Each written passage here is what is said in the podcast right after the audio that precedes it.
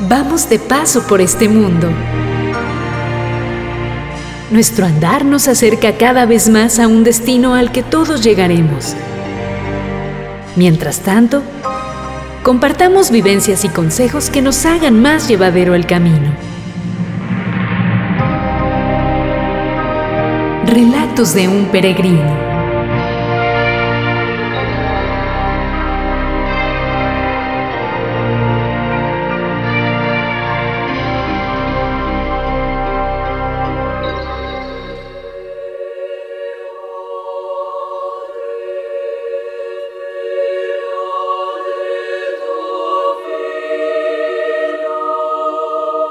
¿Qué tal? Bienvenidos a una nueva emisión de este programa Relatos de un Peregrino. Les saluda un servidor, Juan Carlos Castorena, quien va a estar aquí acompañando al titular del espacio, Paco Briones. ¿Qué tal, Paco? ¿Cómo estás?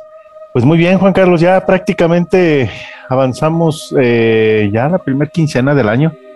Va esto bastante, bastante rápido. El domingo anterior estábamos ya en, en el bautismo del Señor y pues ahora estamos ya en tiempo en tiempo ordinario, un tiempo ordinario pequeño porque como los, como han sido siempre los ciclos de la iglesia, eh, no tarda en llegar de nuevo la, cuaresma. Y pues bueno, otra vez a, tener esta, esta vivencia de ordinario, pero que cada año, como decíamos, es, es diferente eh, y pues eh, siempre la preparación debe de ser pues acorde a lo que vamos viviendo, vamos viendo en el año, pero ahí vamos, ahí vamos avanzando, este, y pues seguir agradeciendo a todos nuestros radioescuchas que, que sigan la preferencia de este, de este espacio, de este programa. Y pues bueno, eh, seguir disfrutando ahora de este, de este tiempo, de este tiempo ordinario en la, en la iglesia, ya tener, como le decía en mente, eh, pues esta parte muy particular de la, de la cuaresma, que no, no tarda, no tarda mucho. Así es, y pues ahora sí que también pues una etapa en la que estamos, ahora sí que algo dubitativos por aquello de que la pandemia como que no se quiere, no se quiere tranquilizar, ¿no? Sí, efectivamente, fíjate que eso es un buen punto de, reflexión. Eh, recordarles a todos nuestros radioescuchas, particularmente a quienes están eh, pues con esta eh, costumbre, por decirlo de alguna manera, de hacer esta peregrinación a Nuestra Señora de, de San Juan de los Lagos, eh, pues que no, este año lo ha pedido así la diócesis, en este caso de, Jalisco, de pues que no, no asistir y pues ver de, algunas otras maneras el llevar a cabo este, este ejercicio piadoso. Este, digo, en miras a que ya viene el 2, el 2 de febrero, ¿verdad? Entonces, pues para que quienes están ahí de, escuchándonos y que tengan esa, esa inquietud, pues sí se nos ha pedido esto, ¿no? Eh, creo que sí iba a haber acceso, pero muy breve y ordenado. Este, pero esta parte de pues todo lo que se hacía de caminar, muchos salían aquí desde Aguascalientes, desde la salida a México, pues hasta allá, eh, sí están pidiendo que no, que no lo hagan precisamente por esta situación, ¿verdad? De que luego para esa fecha pues hay mucha, mucha aglomeración de personas y es lo que se buscaría en todo caso evitar. Eh, recordemos que ahora estamos aquí en el gobierno pues con con un decreto de 15 días que ya vamos apenas a, la mitad, pero eso no implica que más adelante no, no, lo tengamos que ver. Y fíjate que ese es un replanteamiento de que se nos ha dado a todos en la, a todos en la fe. Y pues ya lo, este, ya lo decía, la, pandemia no, no cede, pero pues para los que estamos dentro de esta línea de, de la filosofía de la Iglesia Católica, pues si la pandemia no cede, nuestra fe tampoco, tampoco debería de, de ceder y pues seguir, seguir perseverando, pero sí no perder de vista este, este consejo que nos hace la, la, diócesis de Jalisco. Y pues eh, contemporáneo en estas fechas, es el 2 de febrero, veía ahora aquí en calendario y el miércoles de ceniza será ya por el 2 de marzo. Entonces aparentemente uno pensaría que la fecha es lejana, pero pues no, o sea, febrero es un mes corto, son 28 días y cuando menos acordemos, pues avanza el tiempo, ya lo decíamos, pues ya vamos prácticamente a la mitad de este primer mes del año. Entonces, pues para quienes lleven por ahí y todos los apuntes eh, al día y lo tengan ahí en su agenda, pues el miércoles de ceniza es el 2, el 2 de marzo, que es cuando empezaríamos ya pues todo el ejercicio propio de la, de la preparación de 40 días en la cuaresma. Este, pero por eso lo decíamos, este tiempo ordinario pues es muy, es muy, muy corto. Pues de hecho yo todavía no me acostumbro a escribir 2021 eh, y Ahora sí que ya hay que poner en todo lo que escribamos la fecha del 2022 y ya cuando menos uno acuerda, pues el tiempo se va volando. Sí, bastante. Y de hecho, recordaba ahora también en este tiempo del 2 de febrero al, 2 de marzo, hay que recordar también que ya aquí en Aguascalientes, pues ya tenemos, tenemos nuevo obispo. Pasó pues más de un año en, en que se tomara una, una decisión de tener este pastor aquí en la diócesis de Aguascalientes. Y pues ya él se ha presentado, él es de, Michoacán y pues ya viene, ya está listo para, para llegar aquí a la, a la, diócesis y su arribo sería el próximo 15 de febrero, eh, retomando ahorita lo que comentaba por la parte de las fechas. Y sí es muy importante tenerlo en consideración porque pues él es eh, la cabeza de la, de la iglesia aquí en, en, la diócesis, recordando que la figura de los obispos pues viene a ser la representación directa de los, de los apóstoles. Entonces, eh, el hecho de que esté la figura presente el obispo es esa presencia que dé eh, sentido y certidumbre a la, diócesis como nuestro pastor y pues como ese reflejo de los, de los apóstoles. Entonces, sí se tomó bastante tiempo en que se definiera, pero pues ahora ya, ya está presente, es otra de las buenas noticias que, que tenemos y pues así como decíamos, ¿verdad? O como decías tú particularmente, pues apenas estamos acostumbrando a poner el 2022 pues ya también nos acostumbrando que ya tenemos, tenemos obispo y para quienes tienen la, la, sana costumbre de pedir por él en sus oraciones, pues se llama, este, se llama Juan, Juan Espinosa, entonces pues ya ir pidiendo por nuestro obispo, nuestro obispo Juan. Muy bien, porque bueno, al menos yo no estaba al tanto de este dato y qué bueno que lo compartes, ¿no? Sí, por lo que decíamos, es que luego a veces cuando está uno aquí dentro de este círculo, cuando le avisan a uno, oye, ya está el obispo y todo, eh, pensamos que es de, de bastante trascendencia, pero a veces no, no, no lo es, uno asume que, que, sí, que así fuera, pero bueno, aprovechamos este espacio para hacerlo del conocimiento de todos.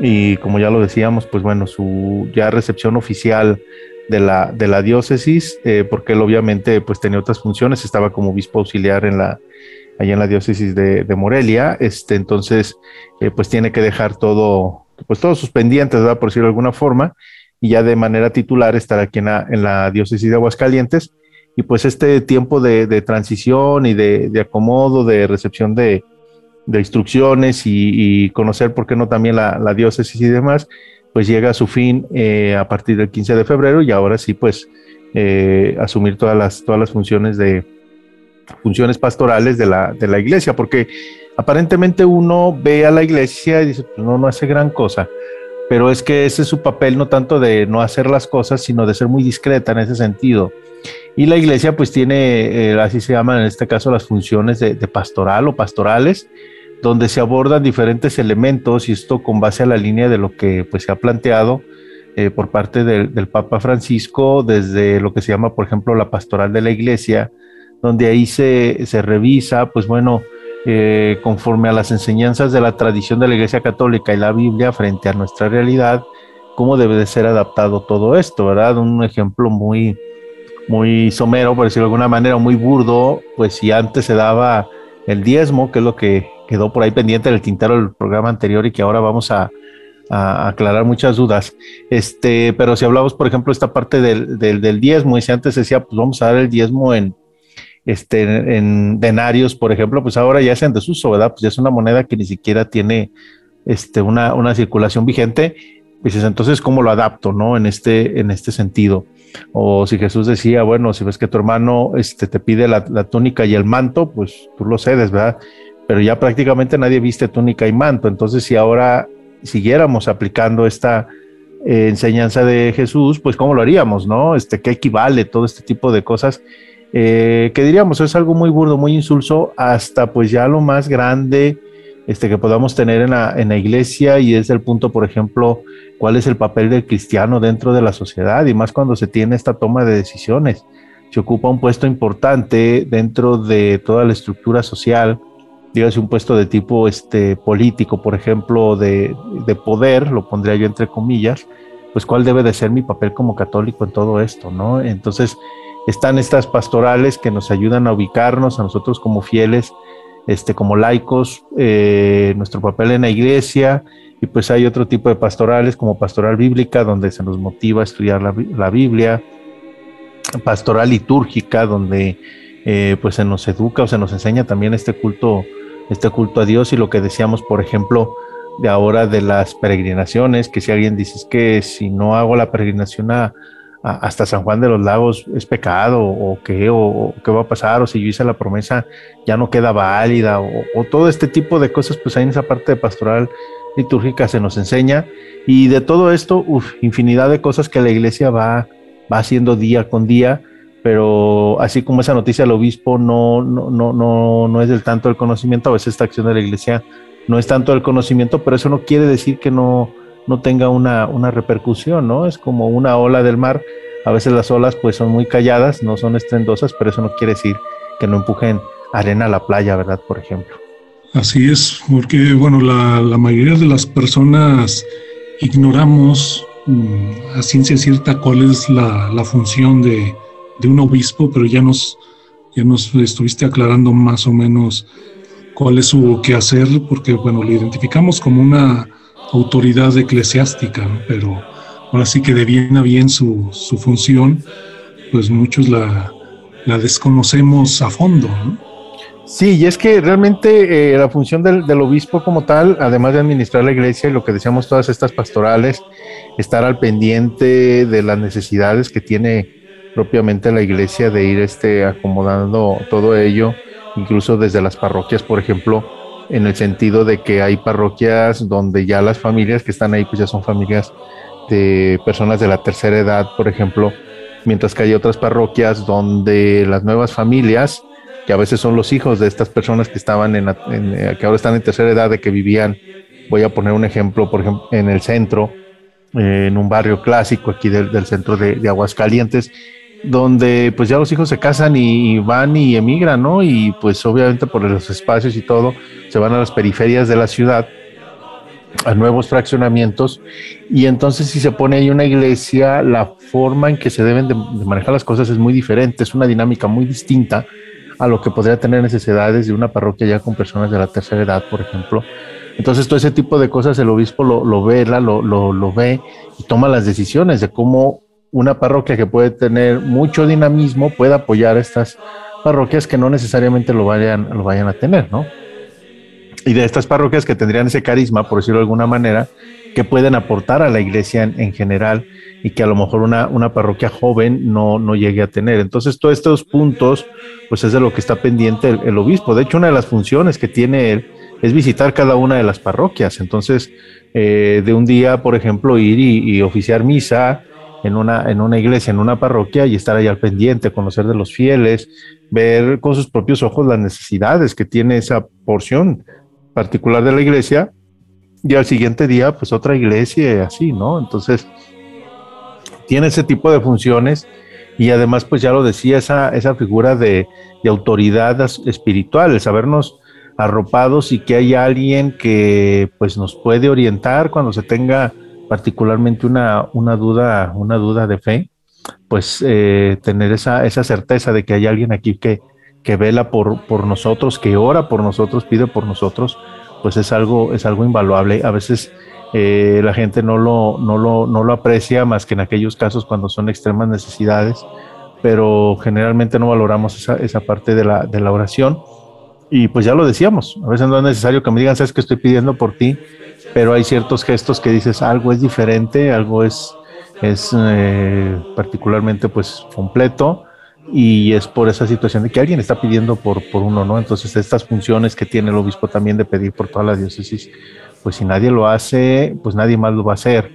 Y si él no lo hace, pues tampoco es, eh, o sea, es insustituible esa, esa función. Yo no puedo decir, voy a pedir en lugar del obispo, pues por supuesto que no, porque tiene ese carisma. Entonces, una de las tantas cosas que hace y que pues eso es muy necesario en general en nuestra, en nuestra sociedad y tenerlo siempre, siempre presente.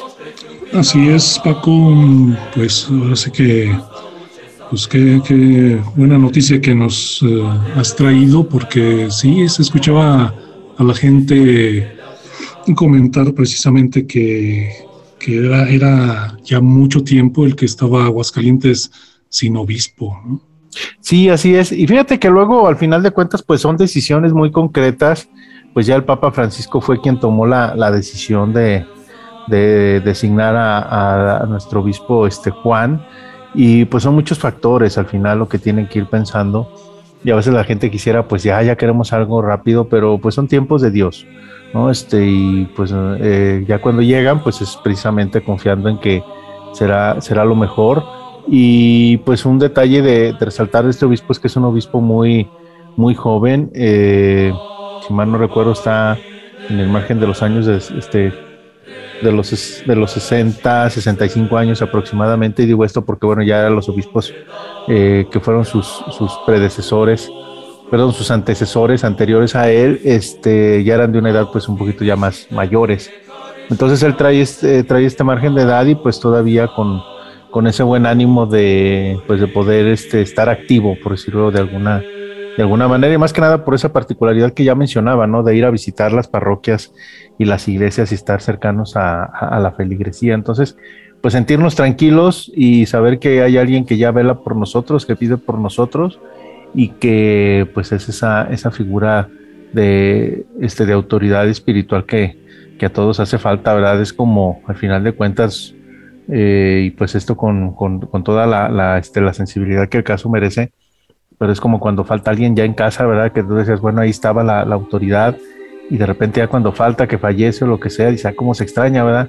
Pues a veces nomás con ver lo que estaba ahí la persona, este, ya se sintió uno tranquilo, se sintió uno seguro y ahora ya nomás, ya no ver el, eh, perdón por la expresión, ¿verdad? Del bultito, dices, algo falta, ¿no? Y no te sientes completo, así era igual también, o sea, a veces era muy callado el, el trabajo del obispo, este, pero ya cuando no está, dices, como que algo falta, pero ahora ya que lo tenemos, pues volver otra vez esa tranquilidad, esa seguridad como, como, este, como fieles de la, de la iglesia aquí en la diócesis de Aguascalientes. Así es, Paco. Bueno, pues um, decirle también que lo, lo, mejor en este, en este puesto que va a retomar, dices que a mediados de, de febrero ya entra de lleno a, tomar eh, posesión del puesto, ¿no? Así es, sí, va a ser este, se va a hacer por medio de una, de una misa. Hasta antes de lo de la pandemia se tenía planeado fuera este, las eh, nuevas instalaciones que se hicieron ahora en, la isla San Marcos, ahí del, este, de donde fue la, este, el Congreso, el Congreso Charro, ahí en el, no sé si tenga, no sé si estoy diciendo bien el nombre, que sea del, del nuevo lienzo charro, bueno, ahí del, de este, de la, arena San Marcos, perdón.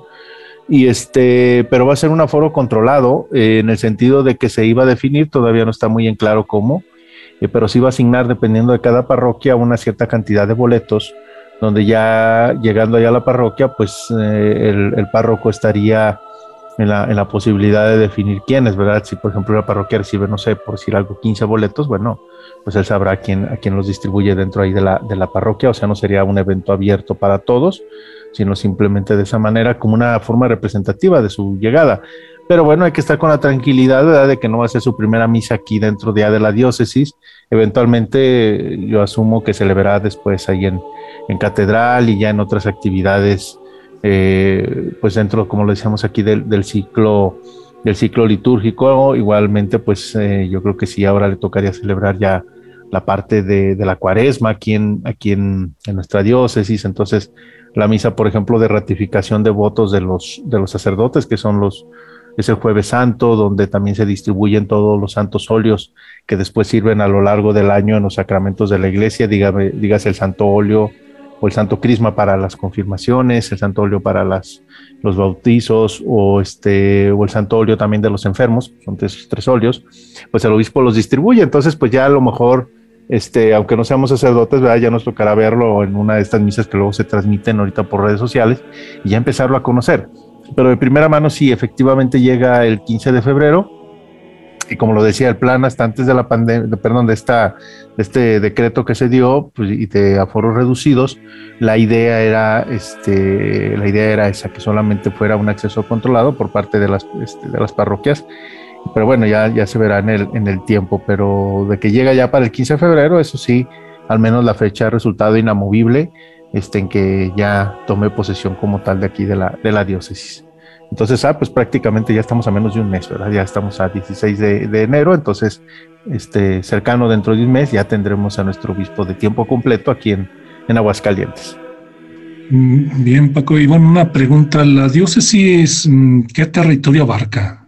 Fíjate que abarca, pues obviamente aquí la parte de Aguascalientes y pues parte de los, eh, de aquí de, de, de Jalisco, lo que es Encarnación de Díaz y algunos municipios hacia el lado cercano a Zacatecas, dígase por ejemplo, este Villidalgo, hacia el lado de San Luis Potosí, alcanza todavía este a, Ojuelos, todavía está ahí en esa, en, esa, en esa distribución. Eh, desconozco hasta ahora si también una parte de Zacatecas sí, sí alcance, pero lo que sí, bueno, de, Jalisco sí me queda claro, lo, ya lo decía ahora, este, Ojuelos, Chocaltiche, este, Carnación de Díaz Jalisco, eh, Villidalgo, son las eh, partes que sí alcanza ahí la, la, diócesis este, de manera territorial y obviamente pues como tal el estado, el estado de Aguascalientes. Sí, porque normalmente no, no coinciden con la división política de los estados, ¿no? Sí, no, esa es otra parte, ya es otra cuestión en cuanto a la, a la administración propia de la, de la iglesia, ya cada, este, pues ahora sí que se tiene ya un criterio muy, muy particular, como el hecho, por ejemplo, hasta las mismas este, iglesias, ahí cuando dice uno, pues está una capilla, este, está una iglesia y está una parroquia.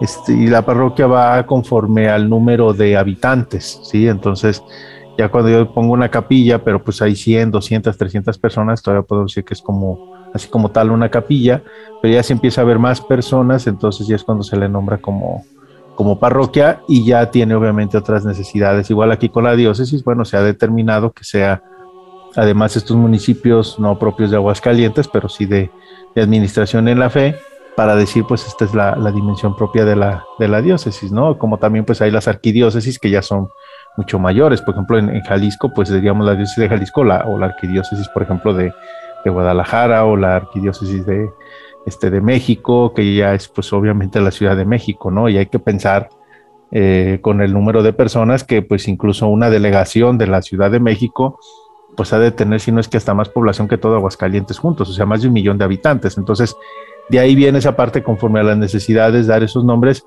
pero nada más para resaltar el, nivel de, administración, pero las funciones son las mismas que ya, ya mencionábamos al, principio del programa, de, velar por estas pastorales, de el buen culto a Dios a través de la liturgia, de la enseñanza de la gente pues a través de la, de la Biblia. Eh, hay otra pastoral que casi omitía, por ejemplo, la pastoral profética, donde se habla pues también de, de, la enseñanza de las personas, lo que son las catequesis, la formación de, de profesores o de, maestros para llevar a cabo todas estas enseñanzas de los sacramentos y lo que decíamos de la pastoral social, donde está ahí la pastoral familiar, la pastoral este, de migrantes, por ejemplo, también hay una, hay una pastoral para ello, la pastoral este, familiar y de matrimonios, este, incluso hay uno para personas este, solteras consagradas, no consagrados, o sea, la iglesia cuida de todo esto.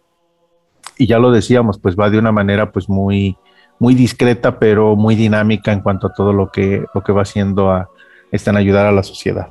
Así es, porque así como lo comentas, pues la estructura que tiene la iglesia, pues no es nada simplona, no es nada sencilla.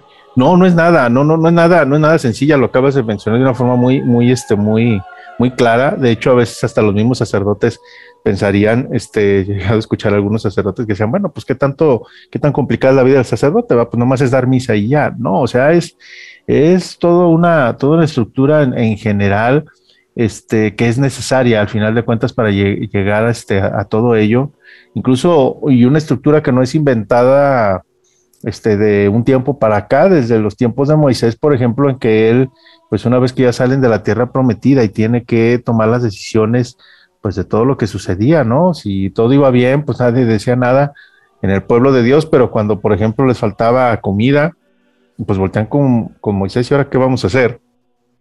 Y viene lo del maná del cielo y luego la gente dice, no, pues ya me cansé de comer solo pan. Ahora que sigue, ¿verdad? Este, pues pedía la, la carne, ahora estamos muriendo de sed, etcétera. Y todo era voltear a Moisés, a Moisés, a Moisés. Y desde asuntos críticos como era la, la manutención del pueblo, hasta después asuntos muy, muy, este, muy sencillos, no muy simples, y que después ya no podía, ya no podía Moisés, y su suegro le hace una sugerencia a Moisés y dice, mira, ¿por qué no escoges a una cantidad de ancianos que también tengan esta misma experiencia?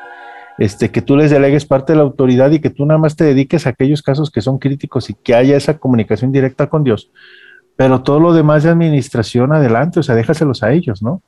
Y de ahí viene esa misma idea como también para la parte de los apóstoles, donde pues el mandamiento de Cristo fue vayan y hagan discípulos este, y enséñenles todo cuanto los he enseñado yo.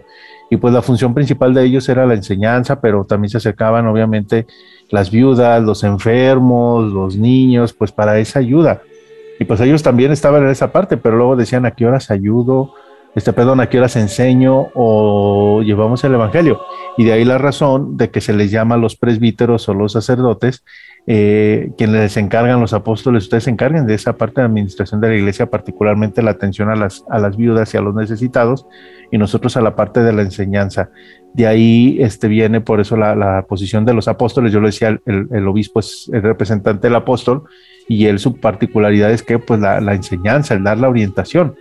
De hecho, catedral eh, viene asociado a esta palabra de cátedra y hay en, ciertas instituciones cuando dicen el profesor de cátedra, que es el que va y habla específicamente en su área de especialidad y, tiene su cátedra de tal materia, ¿no? Dígase de leyes, dígase de matemáticas, dígase de economía, lo que sea, dice la cátedra, es la especialidad y se dedica ¿qué? a la enseñanza. Entonces, por eso de ahí la catedral, de que está el obispo en su cátedra en la enseñanza. ¿Y quién le ayuda en la administración? Los apóstoles, este, los sacerdotes, perdón, y esa es la función particular de ellos, y por eso están en esta parte, y no es solamente, como ya lo decía, pues dar una misa y ya, no, tiene toda una, una estructura de velar y conocer la parte de, su, de, la, de la sociedad. Había un sacerdote, por ejemplo, que dice, bueno, estaba dentro de esas parroquias de mucho dinamismo y había una alta incidencia, por ejemplo, de, este, de personas que se autoprivaban de la libertad y algunos de ellos muy jóvenes, ¿no? Este, y lo hacían incluso pues ahí en un, este, en un árbol ahí cercano, ya la gente ya lo sabía, ¿no? Y el padre cuando se entera dice, pues yo voy y lo, este, lo bendigo, literalmente lo exorcizo para que todo eso que esté ahí quedándose se vaya y a ver por qué los jóvenes están recurriendo a esto, ¿no? Y empieza a averiguar, empieza a investigar y dice, pues voy a organizar aquí un torneo deportivo, este, o algo que los distraiga, pero que los ayude también a, superar esto, ¿no? Entonces, ahí la función del sacerdote, pues, es de paliar este gran problema que tiene la, sociedad en general, y ya lo decía, pues no solamente fue a limitarse a dar la misa y, ya. Entonces, es buscar esa, esta, esta situación, por ejemplo, este, y otras tantas más que tienen la autorización del, del obispo y que obviamente, pues, como ya lo decíamos, el obispo no se desentiende de ello, sino que está también al pendiente con el sacerdote y decir, bueno, si este sacerdote ahí tiene alto dinamismo y necesita este apoyo, pero no hay gente que dé buenos consejos y demás, a ver aquellas parroquias que tengan ya personas mayores que puedan dar ese consejo a los jóvenes, ¿qué podemos hacer? ¿no? Entonces va dando este, este trabajo de coordinación y como ya lo decíamos, de enseñar. Tú tienes esto como sacerdote en tu diócesis, tu, perdón, en tu parroquia, tú tienes esto en tu, en tu parroquia particular, cómo puede haber ese espíritu de cooperación y ayudar a, los, a los demás. Y en, una en un dinamismo, que eso es lo hermoso de la iglesia, que no se queda dentro de esta estructura, sino que sale en general para, para toda la, la, sociedad y que eso pues es la gran labor que hace la, la, iglesia, que lo vuelvo a reiterar, pues a veces no es tan, tan de publicidad y demás, es muy callado, es muy sutil, pero de, una, este, de un impacto muy grande. Así es, y como ese caso que mencionas, pues hay muchísimos, ¿no? De cómo muchos sacerdotes se involucran en, la vida de la comunidad y pues tratan de, ser una, fuerza positiva dentro de ella. Sí, fíjate que incluso eh, todavía lo pensaríamos así, Ah, no deja de ser al final de cuentas una, una figura de, autoridad o de inspiración.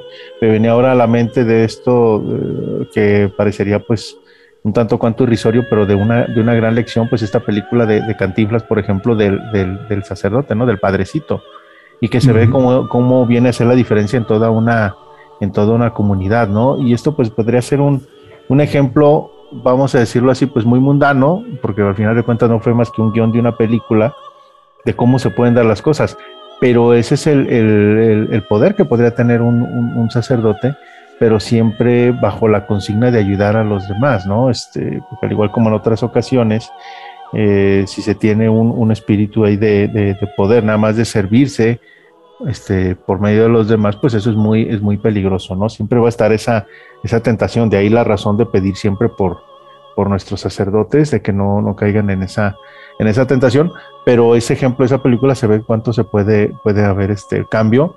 Y más allá del cambio, la necesidad de que haya presente una persona con esas, eh, con esas características, este, pues para que dé testimonio en la, en la sociedad y más que un testimonio, la esperanza, porque luego a veces lo que se llega de noticias tienden a ser a veces muy negativas y saber que hay alguien ahí que, que, que reza, que ora, que tiene esa conexión para con Dios y que es igual como un ser humano como yo, con las mismas necesidades y carencias y que nos puede hacer cercano a ese Dios, que no de otra manera sería inaccesible si solamente tomara personas perfectas, pues ya lo decíamos, es un consuelo, es una, es una tranquilidad.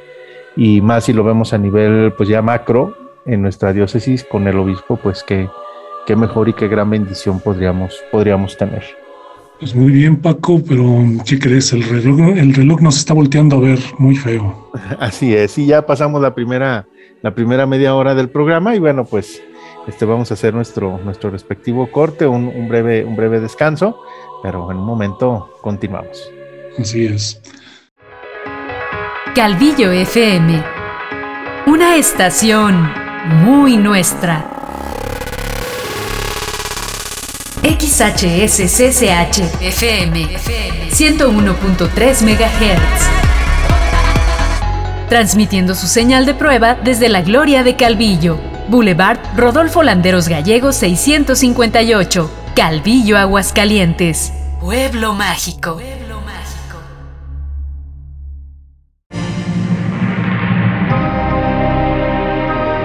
Relatos de un peregrino.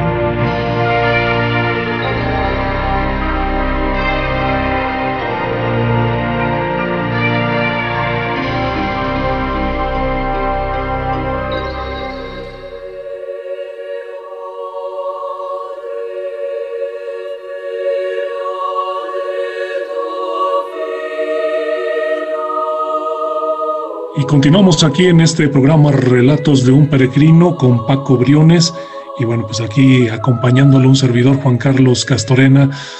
Paco, pues ahí, no sé, antes de que entremos de lleno con el tema o prosigamos, ¿qué te parece si pues hacemos una invitación a que haya retroalimentación y pues los saludos de costumbre, ¿no? Así es, pues eh, extendemos nuestros saludos obviamente a nuestros oyentes aquí de, de Calvillo, este FM, eh, este, una estación muy 101.3 FM, una estación muy nuestra. Y pues ya saben, está esta vía de comunicación a través del número 482 124 3646, donde estaremos esperando pues sus mensajes sus mensajes de texto o de voz a través pues ya de estas eh, redes sociales ya muy conocidas como WhatsApp o algunos ahí, este Telegram. Con toda confianza ahí vamos a estar al pendiente en el 482-124 43 36, perdón, 36 46, ¿no? 482-124-3646. Ahí vamos a estar al pendiente pues de todas sus sugerencias eh, de, temas. Eh, recuerden que este espacio es prácticamente de ustedes nosotros vamos proponiendo una cierta agenda de los temas conforme van viviéndose los tiempos de la iglesia. Ya hablábamos acerca del, de la llegada de nuestro nuevo obispo, pero bueno, eso no implica que alguien pues preguntas muy muy básicas este, nos puedan este, nos puedan compartir porque luego a veces uno piensa pues esto es muy obvio el conocimiento este por ejemplo decía ahorita de la de, del miércoles de ceniza este que es una fiesta movible no o sea un evento movible una iglesia que dice, bueno, ¿y por qué movible y qué significa el miércoles de ceniza? Bueno, son esas preguntas muy, muy válidas.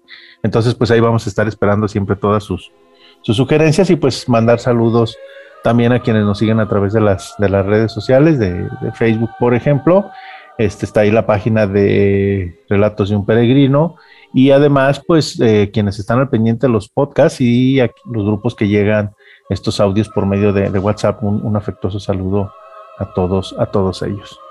Así es, Paco, y bueno, pues proseguimos con este tema que pues había surgido de la, del programa anterior en que nos mencionabas acerca de pues algunos consejos a tomar en cuenta para llevar una vida positiva, sobre todo pues en relación a, la iglesia, ¿no?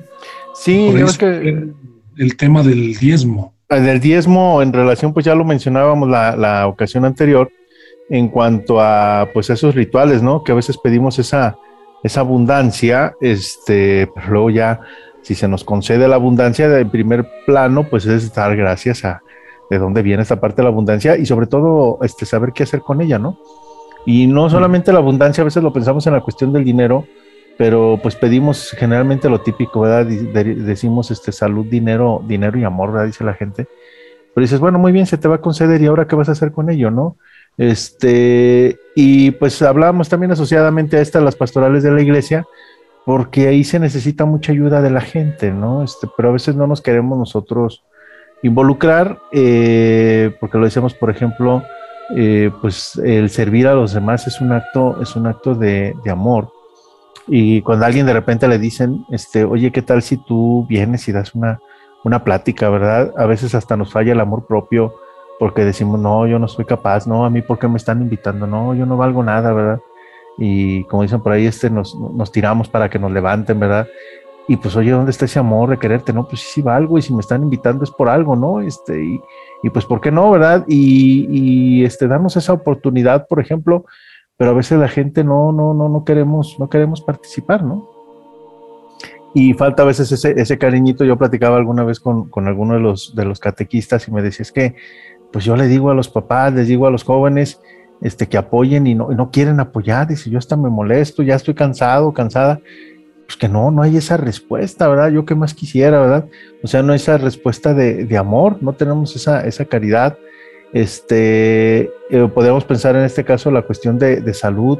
Eh, de repente, pues ahorita esta parte de la pandemia ha afectado a varias personas y a veces hay huecos que tú dices, yo puedo ir a ayudar, y sin embargo no, no, este no, no, este no lo hago, ¿no? Este, cercano a la iglesia. Y ya ni qué decir, pues esta parte ya lo decías de, la cuestión del diezmo, que se ha, este, pues malinterpretado mucho dentro del papel de la, de la iglesia, porque la iglesia lo sugiere al final de cuentas y dice, pues mira, si es importante que, que se coopere, que se ayude, este, y pues el diezmo como tal viene, pero por la mera tradición del Antiguo Testamento, porque así venía establecido. Pero no es una medida que tenga que ser de, obligación, que es estrictamente el 10%. Eh, esto era en el Antiguo Testamento, pero en el Nuevo Testamento, ¿cuál es la enseñanza? La enseñanza es que des de ti, y si fuera como Jesucristo, darlo todo.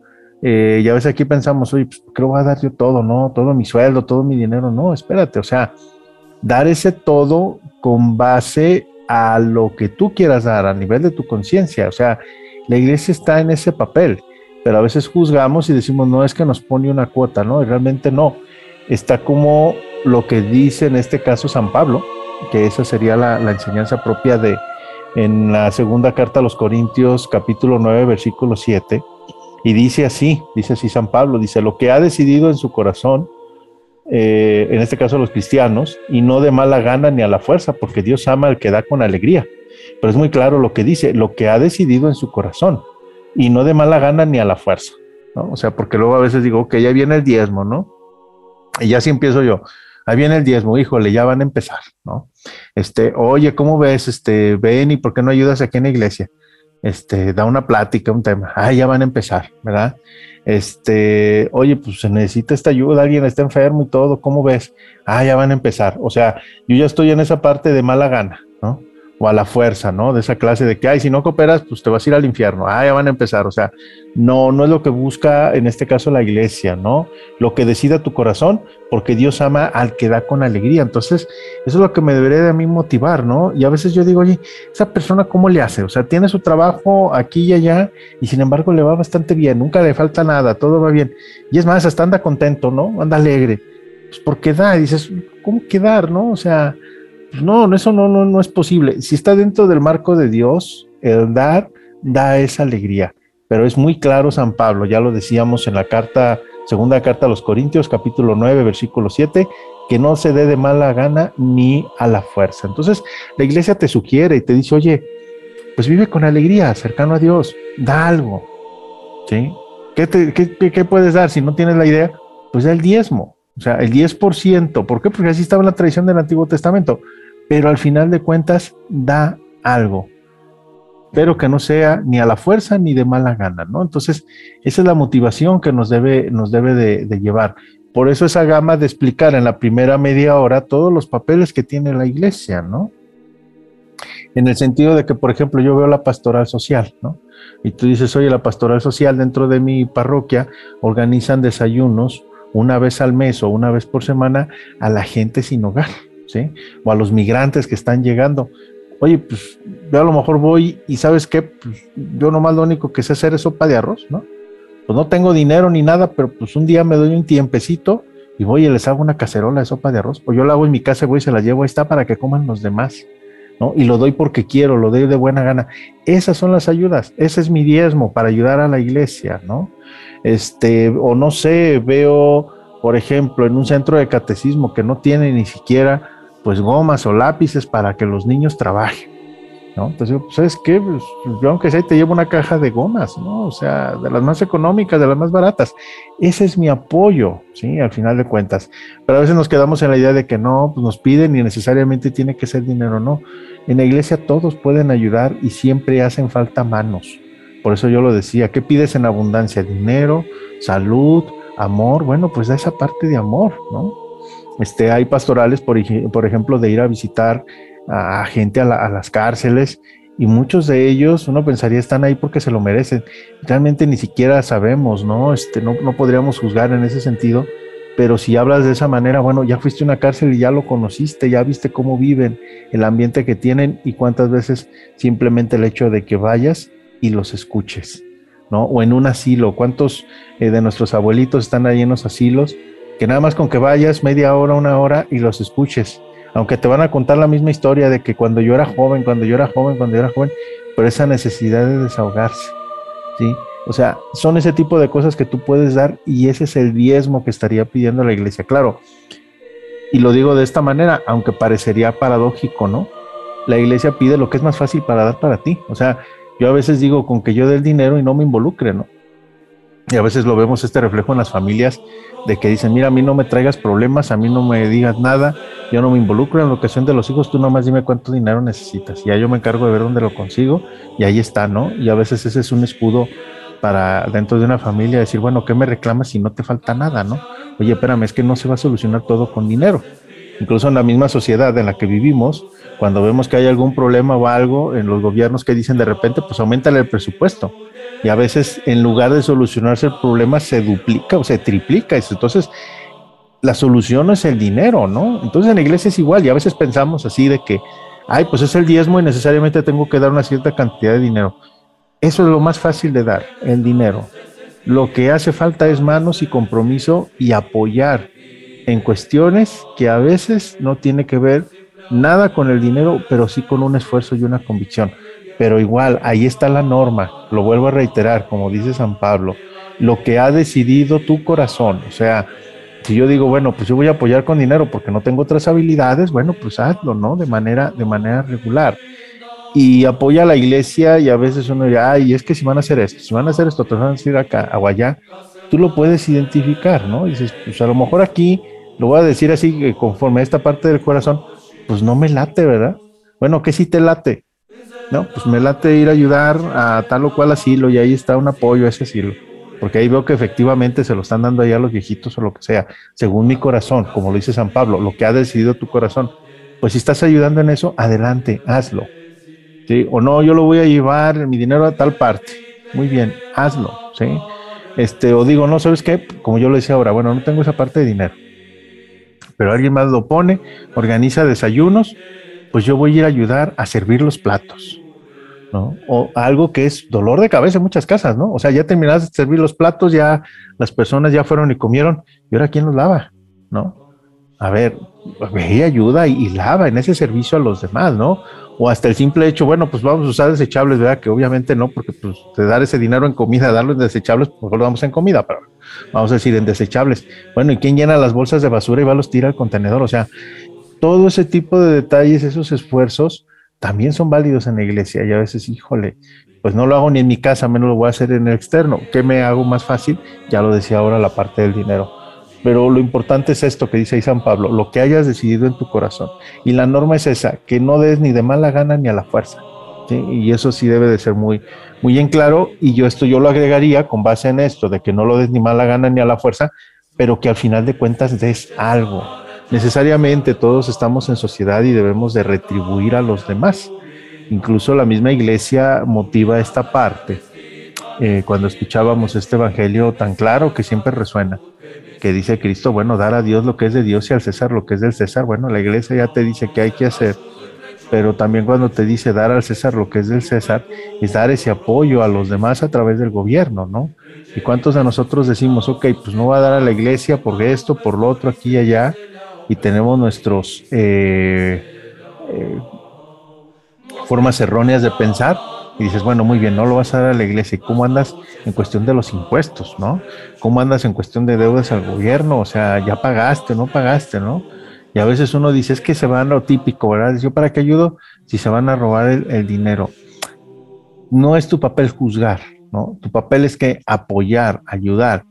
Ya si se lo roban o no, eso es en la parte de la conciencia. Y hay pues sentencias muy graves de los pecados, ya lo decía yo ahora, de la, de la doctrina social de la iglesia, de aquellas personas que están en un puesto de poder y sabiendo que tienen el acceso a estos recursos y que es de todos, y que yo estoy ayudando para ayudar, este, valga la redundancia, para ayudar a los demás y que yo me quedo con él, los pecados son muy graves, son muy grandes y trae consecuencias muy difíciles, ¿no? Y simplemente hay que voltear y ver hacia este tipo de situaciones, casos públicos, que de repente dice, sabes que huyó con tantos millones, ¿verdad? Y dejó al pueblo ahí sin nada, ¿no? Y, y, muchos cooperaron en este afán de ayudar. Y dices, pues sabes que se fue. Bueno, muy bien. ¿Y cómo vive esa persona? ¿Acaso vivirá tranquila habiendo llevado tanta cantidad de dinero? Yo no me puedo imaginar andar de prófugo, ¿no? De que ahora tengo que vivir en este país o vivir en este otro, vivir aquí o vivir allá, estar huyendo constantemente para que no me reconozcan, no me vean y siendo una figura pública digan, mira, ahí va tal persona y es un ladrón, ¿no? O sea, simplemente ese estigma social, ¿no? O que después quedan los hijos y le dicen a los hijos, mira, ahí está, su papá era un ladrón, ¿verdad? y, comprobado, y eso es lo que se ve, lo que no se ve las consecuencias que trae. De ahí la razón que dice San Pablo, el que da, que da según su corazón, y no que no lo hace ni a fuerza, y lo hace con alegría, pues comparte, este, Dios lo ama porque da con esa alegría. Entonces, si yo no, yo en vez de dar, retiro, pues no obviamente no voy a tener ese amor de Dios. Y quien no tiene el amor de Dios en su vida, pues no tiene nada al final de cuentas. Y ese es el gran sentido que nosotros nos ponemos, nos tendríamos que reflexionar, como ya lo decía, más allá del, diezmo, que si es obligatorio o no, lo importante es, dar.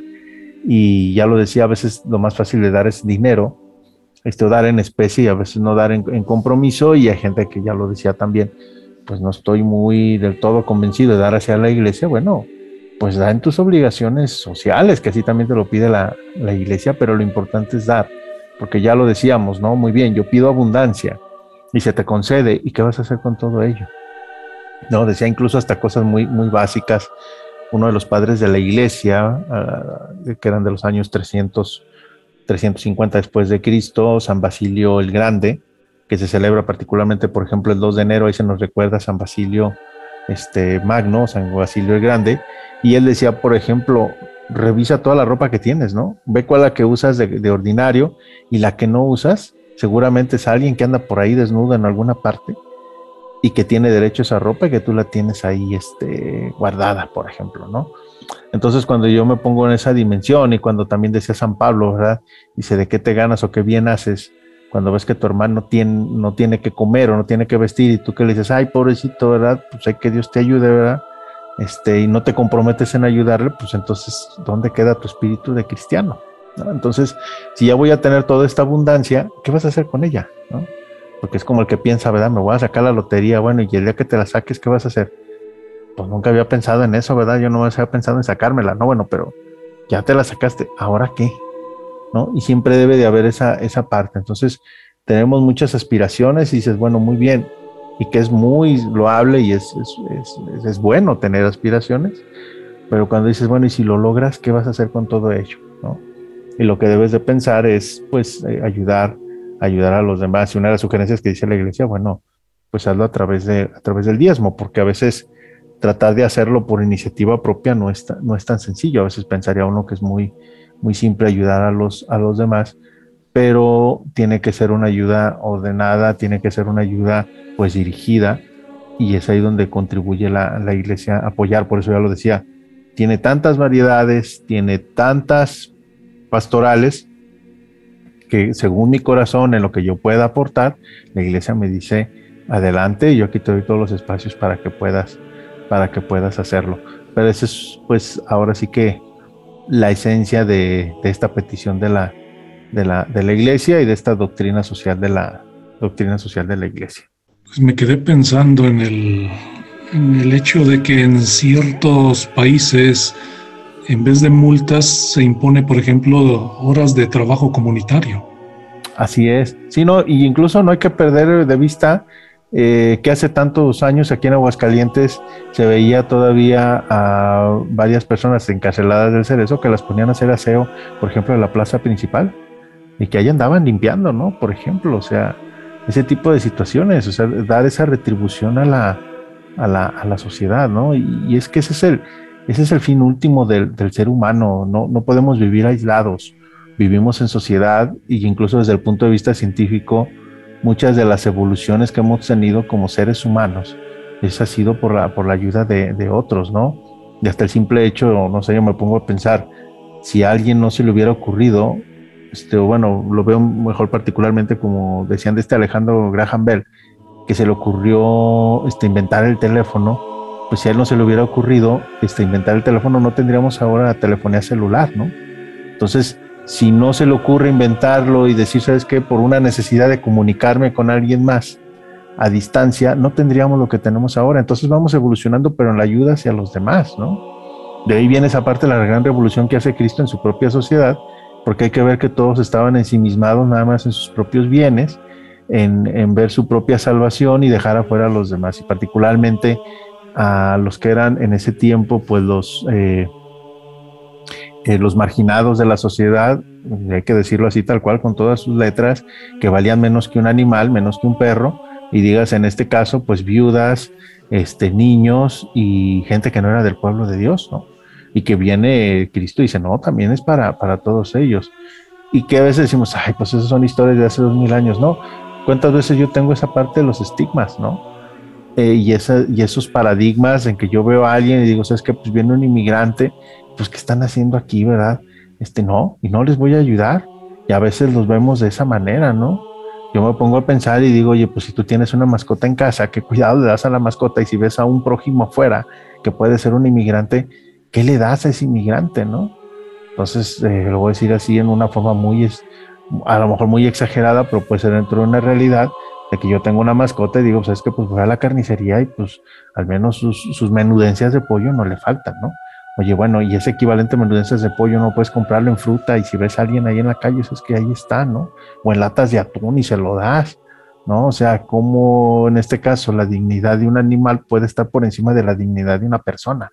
Entonces, cuando ya tenemos ese tipo de márgenes o de imágenes en la sociedad, dices, algo no está funcionando y que es esa conciencia en el interno que nos dice Cristo, oye, cambia, ¿no? Y que ha sido ese siempre el mensaje de por más de dos mil años, cambia, que encontramos ahí en la Biblia, cambia, y, este, y que la iglesia nos dice, cambia.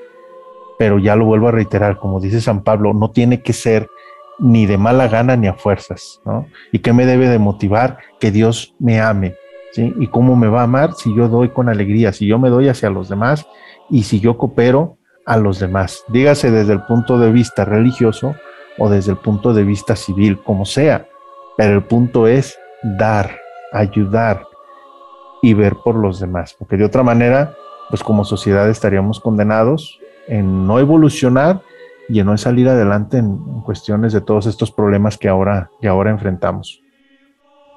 Pues fíjate que me pareció bastante fructífero lo que nos decías, porque yo como que había pasado por alto esto del, voluntariado, del, trabajo, de, la acción a final de cuentas, ¿no? Porque inclusive muchas cosas a lo mejor no son muy caras hacerlas, pero hace falta quien las haga. Sí, así es. Sí, o sea, esa, parte, ¿no? Y ¿qué podríamos decirlo? Según mi corazón, o sea, eh, tasarlo de alguna forma, ¿no? Este, yo me podría pensar, este, no sé, si yo estoy contratado como profesor y sabes que pues se te paga tantos pesos la hora y yo tengo esa habilidad de decir, bueno, soy profesor y demás, y me dice en la iglesia, oye, pues con esos conocimientos que tienes, ¿por qué no vas y das un, tema? Pues adelante, ¿no? Y yo estoy dando con mi talento lo que fuera de me pagaría, ¿no? Entonces digo, ¿sabes que Pues si di tres horas, cuatro horas, pues si yo te pasara la factura, ¿verdad? Sería el equivalente de esto, pero no lo hago, ¿no? O cuántos médicos dicen, sabes que yo dentro de mi consultorio cobro tanto la consulta, pero voy y te ayudo a iglesia con un dispensario y no te cobro consultas, ¿no? Entonces estoy dando esa parte ahí de, de, de consultas, estoy dando esa parte de mi trabajo en ayudar y por eso yo lo decía, a veces lo más fácil es decir, mira, sabes que están 5, 10, 20, 30 pesos, 100, 200, 500 y déjame en paz, ¿no? Y ya no quiero participar, pero ya rompí esta regla de San Pablo, no estoy dando con alegría, estoy dando a fuerzas, ¿verdad? Ya para que no me des data, bueno, muy bien, que también esa ayuda es válida, claro, pero yo no tengo nada a cambio porque no tendría ese amor directamente, como lo dice San Pablo, este amor de Dios, porque no doy con alegría. Pero esta es otra parte, y hay que ver, como ya lo decía, esa parte de médicos, de profesores, maestros que están ahí dentro de la, de la, este, de la, iglesia, pues apoyando, ayudando, este, personas muy creativas, que por ejemplo tienen, no sé, este diseño, este, tienen una profesión de, de, diseñadores y dicen, bueno, pues ahora pues viene la fiesta de la Navidad, pues yo te voy a ayudar a diseñar el, el nacimiento y a mí déjemelo, yo me encargo y veo de qué manera pues consigo todas las figuras, consigo la paja, consigo este, la madera, lo que tenga que ser para, para hacerlo lucir, ¿no? Y es esa parte, ¿no? Y tú dices, bueno, ¿y a mí qué me va a servir? ¿Qué voy a ponerlo esto? ¿En qué les ayuda a los demás? ¿Cuántos niños no van con la ilusión de ver el nacimiento? Yo todavía así ya de viejo y de grande voy a las iglesias y ay, qué bonito nacimiento, ¿no? Y te recuerda esa imagen, o sea, ese amor de Dios reflejado en ese niño. Y alguien puso ese niño y a lo mejor lo limpió y lo pintó y lo, este, eh, lo restauró y no cobró nada, pero es parte del trabajo. ¿Para qué? Para llevar una alegría a alguien más. Pero lo hemos perdido, este, toda, esa, toda esa esencia, porque el mundo a veces eh, nos lo pone de esa manera, lo dijera el, Papa Francisco en un mensaje, eh, dice, el enemigo de la generosidad es el consumismo. Entonces, cuando no estamos conscientes de esto, digo, bueno, si ese consumismo, este, perdón, esa generosidad, ¿qué voy a ganar yo algo a cambio? Y siempre buscamos esa parte, pero eh, burdamente está este cliché o, este, esta frase trillada, ¿verdad? Este de que decían ahora la parte de los, regalos y todo, ¿verdad? Este, no es tanto dar, sino el recibir, ¿no? Este, eh, este tipo de, frases, ¿no? Este, pues tú, este, más que, más de lo que puedas dar, pues, este, más de lo que, perdón, este, da más alegría el, dar que recibir. Entonces, más de lo que puedas recibir, pues tú da y da, este, y da, ¿no? Dices, no, espérame, o sea, ¿qué vas a recibir a cambio, no? Y ya hasta puntos antes, ¿verdad?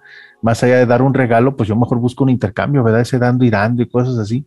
Y dices, no, o sea, la iglesia te dice, no, no, o sea, despréndete todo esto, pero con alegría y que sea según la parte de tu corazón. Pero lo vuelvo a reiterar, a veces pensamos, no es que la iglesia es muy cuadrada y pide algo y tiene que ser el diezmo y tiene que ser el 10% y de lo que yo gano y de todo el año. No, la iglesia pone esas sugerencias porque no obliga, no obliga a nadie.